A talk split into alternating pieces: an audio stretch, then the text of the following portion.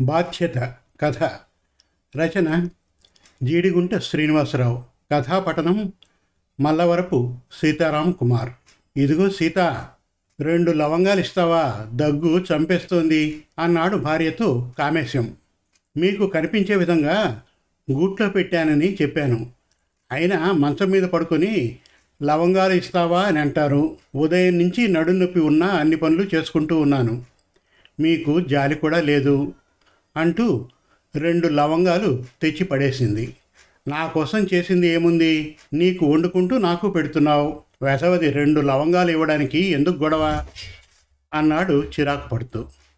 వెధవది రెండు లవంగాలు ఇవ్వడానికి ఎందుకు గొడవ? అన్నాడు చిరాకు పడుతూ. అవునులేండి నా కోసమే ఇన్ని వంటలు. వంటంతా అయిన తర్వాత ఈ కూర నేను తిన్ను. రెండు బంగాళాదుంపలు వేయచ్చు అని చెప్పి దగ్గుకుంటూ తిన్నది ఎవరట? ఏదన్నా అంటే అన్నాను అంటారు. అంది సీత లైట్ తీసేస్తూ. ఆంజనేయ దండకం చదువుకొని పడుకోబోతూ కుడివైపుకు తిరిగి పడుకొని దగ్గుతున్న భర్తను చూసి పాపం నాలుగు లవంగాలు అడిగినందుకు అనవసరంగా తిండి గురించి మాట్లాడాను.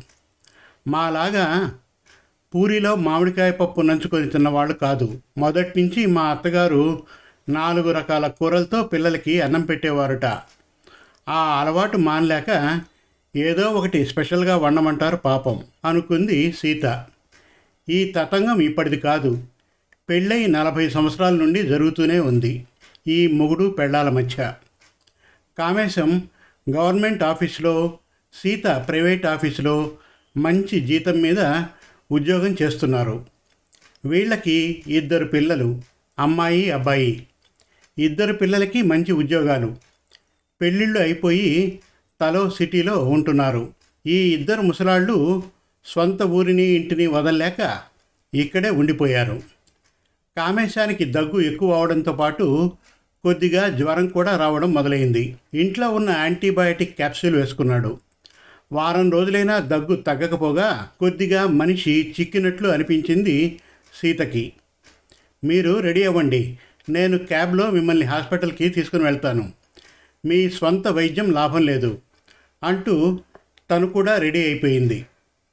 నిజమే ఎందుకైనా మంచిది. ఒకసారి డాక్టర్కి చూపించుకోవడం అనుకొని లేచి రెడీ అయ్యాడు. అది పేరున్న హాస్పిటల్.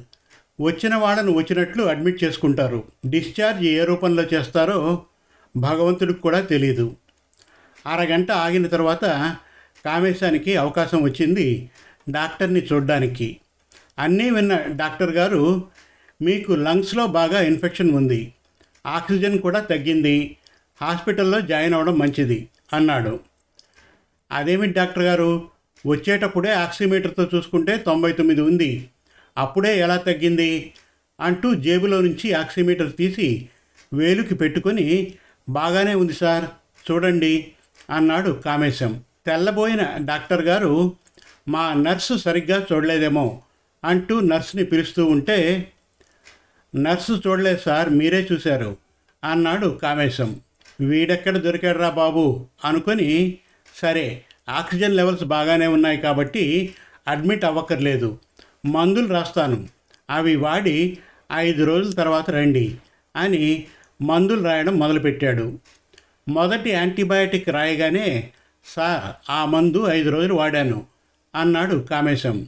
వాడేశారా? సరే ఇది వాడండి. అంటూ ఇంకొకటి రాస్తూ ఉంటే ఆ మందు నాకు పనిచేయదు సార్ అన్నాడు మళ్ళీ. మొదటి యాంటీబయాటిక్ రాయగానే సార్ ఆ మందు ఐదు రోజులు వాడాను అన్నాడు కామేశం. వాడేశారా? సరే ఇది వాడండి అంటూ ఇంకొకటి రాస్తూ ఉంటే ఆ మందు నాకు పనిచేయదు సార్ అన్నాడు మళ్ళీ. డాక్టర్ గారు రాయడం ఆపి అన్ని మందులు మీకు తెలిసినవే. అన్నీ వాడేశారు. ఇంకా నేను ఏ ఇవ్వాలి? అని విసుక్కుంటూ సరే దగ్గుకి పాలలో పసుపు వేసుకుని తాగండి. తగ్గిపోతుంది అంటూ నెక్స్ట్ పేషెంట్ని పిలిచాడు. కామేశానికి నోటిదాకా వచ్చింది. పసుపు పాలు తాగుతున్నా అని చెప్పబోతూ ఆగిపోయాడు. నీరసంగా బయటికి వచ్చి ఆటో మాట్లాడుకొని ఎక్కి కూర్చున్నారు.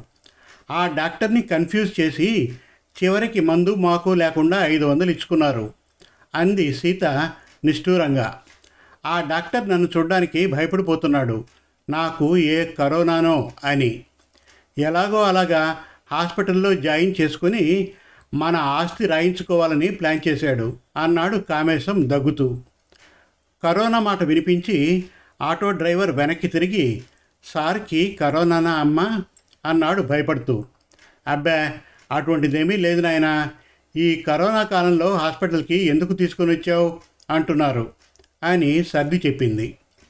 ఇంటికి చేరిన తర్వాత పై రూమ్లోకి వెళ్ళి బెంగళూరులో ఉన్న కూతురికి ముంబైలో ఉన్న కొడుక్కి ఫోన్ చేసి జరుగుతున్న విషయం చెప్పింది. కొంప మీదకి తెచ్చుకునేదాకా ఎందుకు వచ్చింది? సరే మేం బయలుదేరి వచ్చి ఏదైనా పెద్ద హాస్పిటల్లో చేరుస్తాం. కంగారు పడకు అన్నాడు కొడుకు. అయ్యో రాత హాస్పిటల్లో చేరడానికి సుతరాము ఒప్పుకోవడం లేదు మీ నాన్న అంటున్న తల్లితో మేము వస్తున్నాం కదా మేము ఒప్పించి జాయిన్ చేస్తాంలే అన్నాడు కొడుకు. మెట్లు దిగి వస్తున్న భార్యను చూసి ఎవరికి ఫోన్ చేశావు? అందరినీ కంగారు పెట్టకు తగ్గిపోతుందన్నానుగా అన్నాడు కామేశం. చెప్పినట్లుగానే పిల్లలిద్దరూ వాళ్ళ పిల్లలతో వచ్చేశారు. ఎలా ఉంది మామయ్య గారు? అంటూ లోపలికి వచ్చిన అల్లుణ్ణి చూసి అయ్యో మిమ్మల్ని కంగారు పెట్టేసింది అనుకుంటా మీ అత్తగారు. ఏమీ లేదు కొద్దిగా దగ్గుగా ఉంది అంతే అన్నాడు కామేశం. పిల్లలిద్దరూ తండ్రి దగ్గర కూర్చొని ఈరోజు అపోలో హాస్పిటల్లో చూపిస్తాం. డాక్టర్ గారు ఏమంటే దానికి ఒప్పుకోవాలి అన్నారు. ఈరోజు ఉదయమే హాస్పిటల్కి వెళ్ళొచ్చాను. రేపు వెళ్దాం అన్నాడు కామేశం. తాత త్వరగా తగ్గించుకో. తోటలో వంకాయలు నీకోసం చూస్తున్నాయి. అన్న మనవరాల్ని నీకు ఇష్టంగా నీకు వండమను బామ్మని అన్నాడు చిన్నగా నవ్వి కామేశం. ఇలా పడుకునే బదులు కాసేపు హాల్లో కూర్చుంటే బాగుంటుంది నాన్న లేవండి అంటూ కూతురు కొడుకు చెరో చెయ్యి పట్టుకొని లేపి మెల్లగా హాల్లోకి తీసుకుని వచ్చారు. ఆశ్చర్యం అక్కడ తన కూతురి కొడుకు రామాయణం పుస్తకం చదువుతూ కనిపించాడు. ఏరా లోపలికి రాలేదే? అన్నాడు కామేశం. నీకు తగ్గే వరకు రామాయణం చదివి ఆంజనేయ స్వామిని వేడుకుంటా. అందుకే రాలేదు. పచ్చళ్ళు వేసుకొని తినద్దని చెబితే విన్నావా తాత? ఇప్పుడు చూడు ఎలా దగ్గుతున్నావో అన్న మనవడి తల నిమిరి తగ్గుతుందిలేరా అన్నాడు. రాత్రి టిఫిన్ తినేసి అందరూ వాళ్ళ రూమ్స్లోకి వెళ్ళి పడుకున్నారు. భర్తకి రెండు లవంగాలు ఇచ్చి ఇవి బుగ్గన పెట్టుకొని పడుకోండి. దగ్గు తగ్గుతుంది అని నుదుటి మీద చేయి వేసి ఇంకా జ్వరం ఉన్నట్లే ఉంది అంటూ నడుం వాల్చింది. ఉదయం నుంచి ఇంటి పని చేసి అలసిపోయిన సీతకి ఇట్టే నిద్రపట్టేసింది దగ్గుమందు ప్రభావం వల్ల కామేశానికి కూడా నిద్రపట్టేసింది అర్ధరాత్రి సడన్గా పెద్ద దగ్గుతెర రావడంతో ఉలిక్కిపడి లేచాడు కామేశం. జ్వరం ఎక్కువగా ఉన్నట్టుంది అనుకొని రాబోతున్న దగ్గుని ఆపుకొని నిద్రపోతున్న భార్య వంక చూసి హాల్లోకి వచ్చి కూర్చున్నాడు. ఇద్దరు పిల్లలు ఇండియాలోనే ఉన్నా కూడా వాళ్ళ దగ్గరికి వెళ్ళకుండా విడిగా హైదరాబాదులోనే ఉండిపోయారు. వాళ్ళిద్దరికీ ఒకరిని ఒకరు అనుకోవడమే కానీ ఎవరితో చెప్పించుకోవడం ఇద్దరిలో ఎవరికీ ఇష్టం లేదు. కూతురి దగ్గరికి వెళ్తే వంటిల్లు సీతదే అయినా ఏం వండాలో ఎలా చేయాలో అన్నీ కూతురు చెప్పాల్సిందే.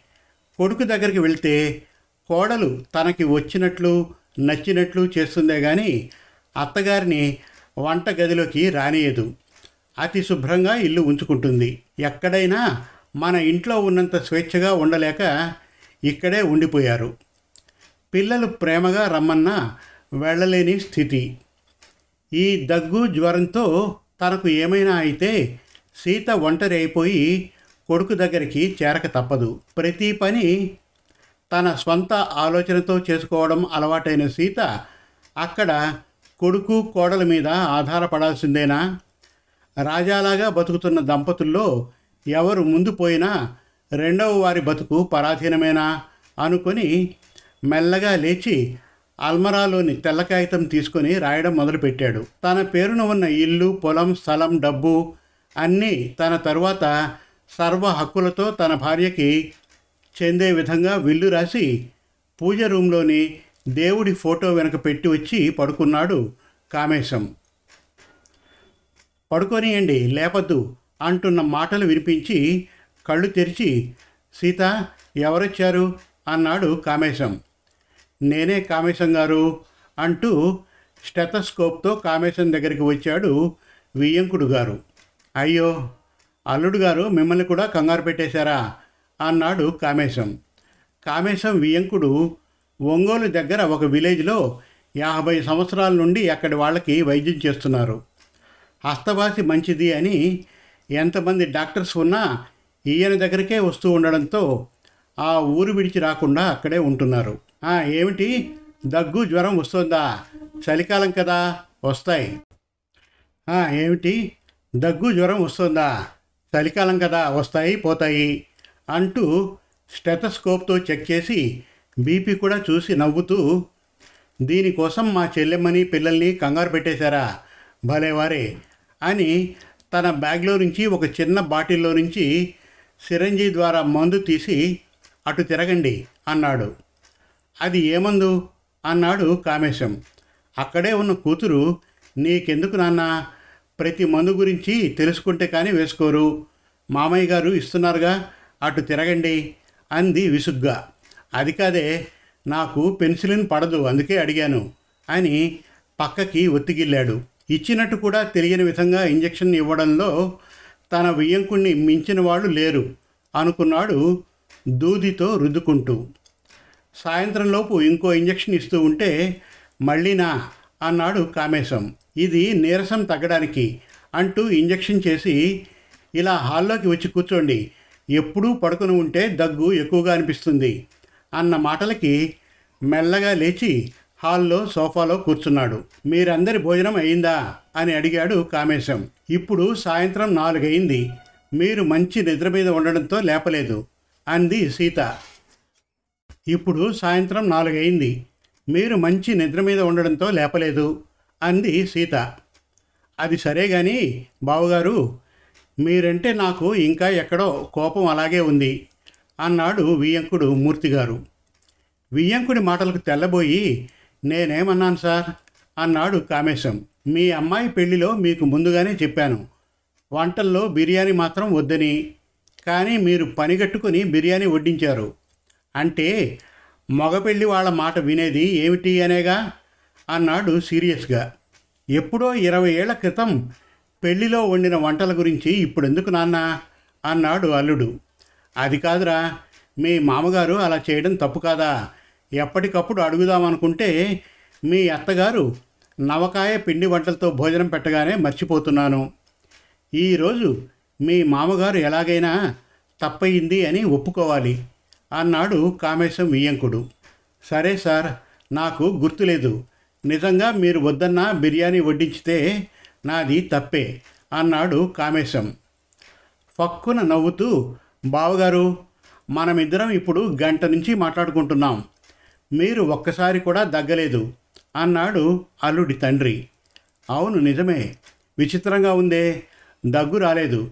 మీకు నిజంగా కోపం వచ్చిందేమో అని భయంతో దగ్గడం మర్చిపోయాను. అన్నాడు కామేశం మెల్లగా దగ్గుతూ. ఇప్పుడు గుర్తు చేసుకొని దగ్గక్కర్లేదు.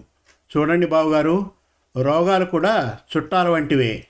అతి మర్యాదలు చేస్తే వదిలిపెట్టకుండా మకాం పెడతాయి. పట్టించుకోకపోతే అవే పోతాయి. అలా అని కొంతమంది మొండి చుట్టాలు ఉంటారు. అటువంటప్పుడు మాలాంటి వాళ్ళ అవసరం వస్తుంది అన్నాడు డాక్టర్ మూర్తి. వియ్యంకుడి మూడు రోజుల వైద్యంతో జ్వరంతో పాటు దగ్గు నీరసం కూడా తగ్గి నాలుగు మెతుకులు తింటున్నాడు కామేశం. భోజనం చేసి సోఫాలో కూర్చొని వియ్యంకుళ్ళిద్దరూ మాట్లాడుకుంటూ ఉండగా కామేశం కొడుకు కూతురు వంటగదిలో నుంచి పది ప్లాస్టిక్ డబ్బాలను తీసుకొని వచ్చి హాల్ మధ్యలో పెట్టారు. మామయ్య గారు మా నాన్న తినడానికి ఎన్ని పచ్చళ్ళు ఉంచుకున్నారో చూడండి. ఆవకాయ కొరివికారం మాగాయ పులిహోర ఆవకాయట. ఇదేమిటి? తాళ్ళ గోంగూర. ఎప్పుడు వినలేదే? అంది కామేశం కూతురు. అయినా అమ్మ నువ్వు ఎందుకు ఇన్ని పచ్చళ్ళు పెట్టావు? ఇందుకోసం ఆ బొంబాయి రమ్మంటే పనులున్నాయిరా అని తప్పించుకుంటావు అన్నాడు తల్లితో కామేశం కొడుకు. అయ్యో నేను పెట్టలేదు బాబు. మీ నాన్నే ఆన్లైన్లో తెప్పించుకొని రోజుకు పెరుగన్నంలోకి అనడం మొదటి ముద్ద నుంచి పచ్చడి నంచుకోవడం అంది సీత. అక్కయ్య అవన్నీ సంచిలో వేసివు తీసుకెళ్ళి వాచ్మ్యాన్కి ఇచ్చేస్తా. అంటూ లేస్తున్న కొడుకుని ఒరేయ్ ఒక్క ఉసిరికాయ పచ్చడి మొన్ననే వేసిన దోసావకాయ ఉంచరా? అని అరిచాడు కామేశం. ఇదంతా చూస్తున్న కామేశం మనవడు కల్పించుకొని మామయ్య ఇప్పుడు తాత అమ్మమ్మ వయస్సు డెబ్బైలోకి వస్తున్నారు. వాళ్ళకి ఇక ఫుడ్ రెస్ట్రిక్షన్ పెట్టక్కర్లేదు. తినాల్సినవి తినేయండి మనం నూడిల్స్ మంచూరియాలు తినకుండా ఉండాలి అన్నాడు. దాంతో డాక్టర్ మూర్తి కల్పించుకొని నువ్వు చెప్పింది నిజం నాయన. ఏదైనా లిమిట్ దాటకుండా నోటికి రాసుకోండి. పర్వాలేదు కామేశం గారు అన్నాడు. అమ్మయ్య డాక్టర్ గారు ఓకే అన్నారు అంటూ కామేశం లేచి రెండు చేతులతో నాలుగు డబ్బాలు పట్టుకొని వంటగదిలోకి వెళ్ళిపోయాడు. అది చూసి నాన్నకి ఒక్కసారి ఇంత ఓపిక ఎలా వచ్చిందక్కయ్యా? అన్నాడు కామేశం కొడుకు. ఇంకో రెండు రోజుల తర్వాత ఎక్కడి వాళ్ళు అక్కడికి వెళ్ళిపోయారు. వేడివేడి కాఫీ తాగుతూ పేపర్ చదువుతున్న కామేశం భుజం మీద చెయ్యి పడ్డంతో వెనక్కి చూశాడు. కళ్ళల్లో నీళ్ళతో వీలునామా చూపిస్తూ ఇది ఎందుకు? అంటున్న సీత చేతి మీద చెయ్యి వేసి తడుతూ ఉంచుకో జాగ్రత్తగా. ప్రతి భర్త తన భార్య కోసం తీసుకోవలసిన జాగ్రత్త బాధ్యత అన్నాడు కామేశం. శుభం. మరిన్ని చక్కటి తెలుగు కథల కోసం కవితల కోసం వెబ్ సిరీస్ కోసం మన తెలుగు కథలు డాట్ కామ్ విజిట్ చేయండి. Thank you.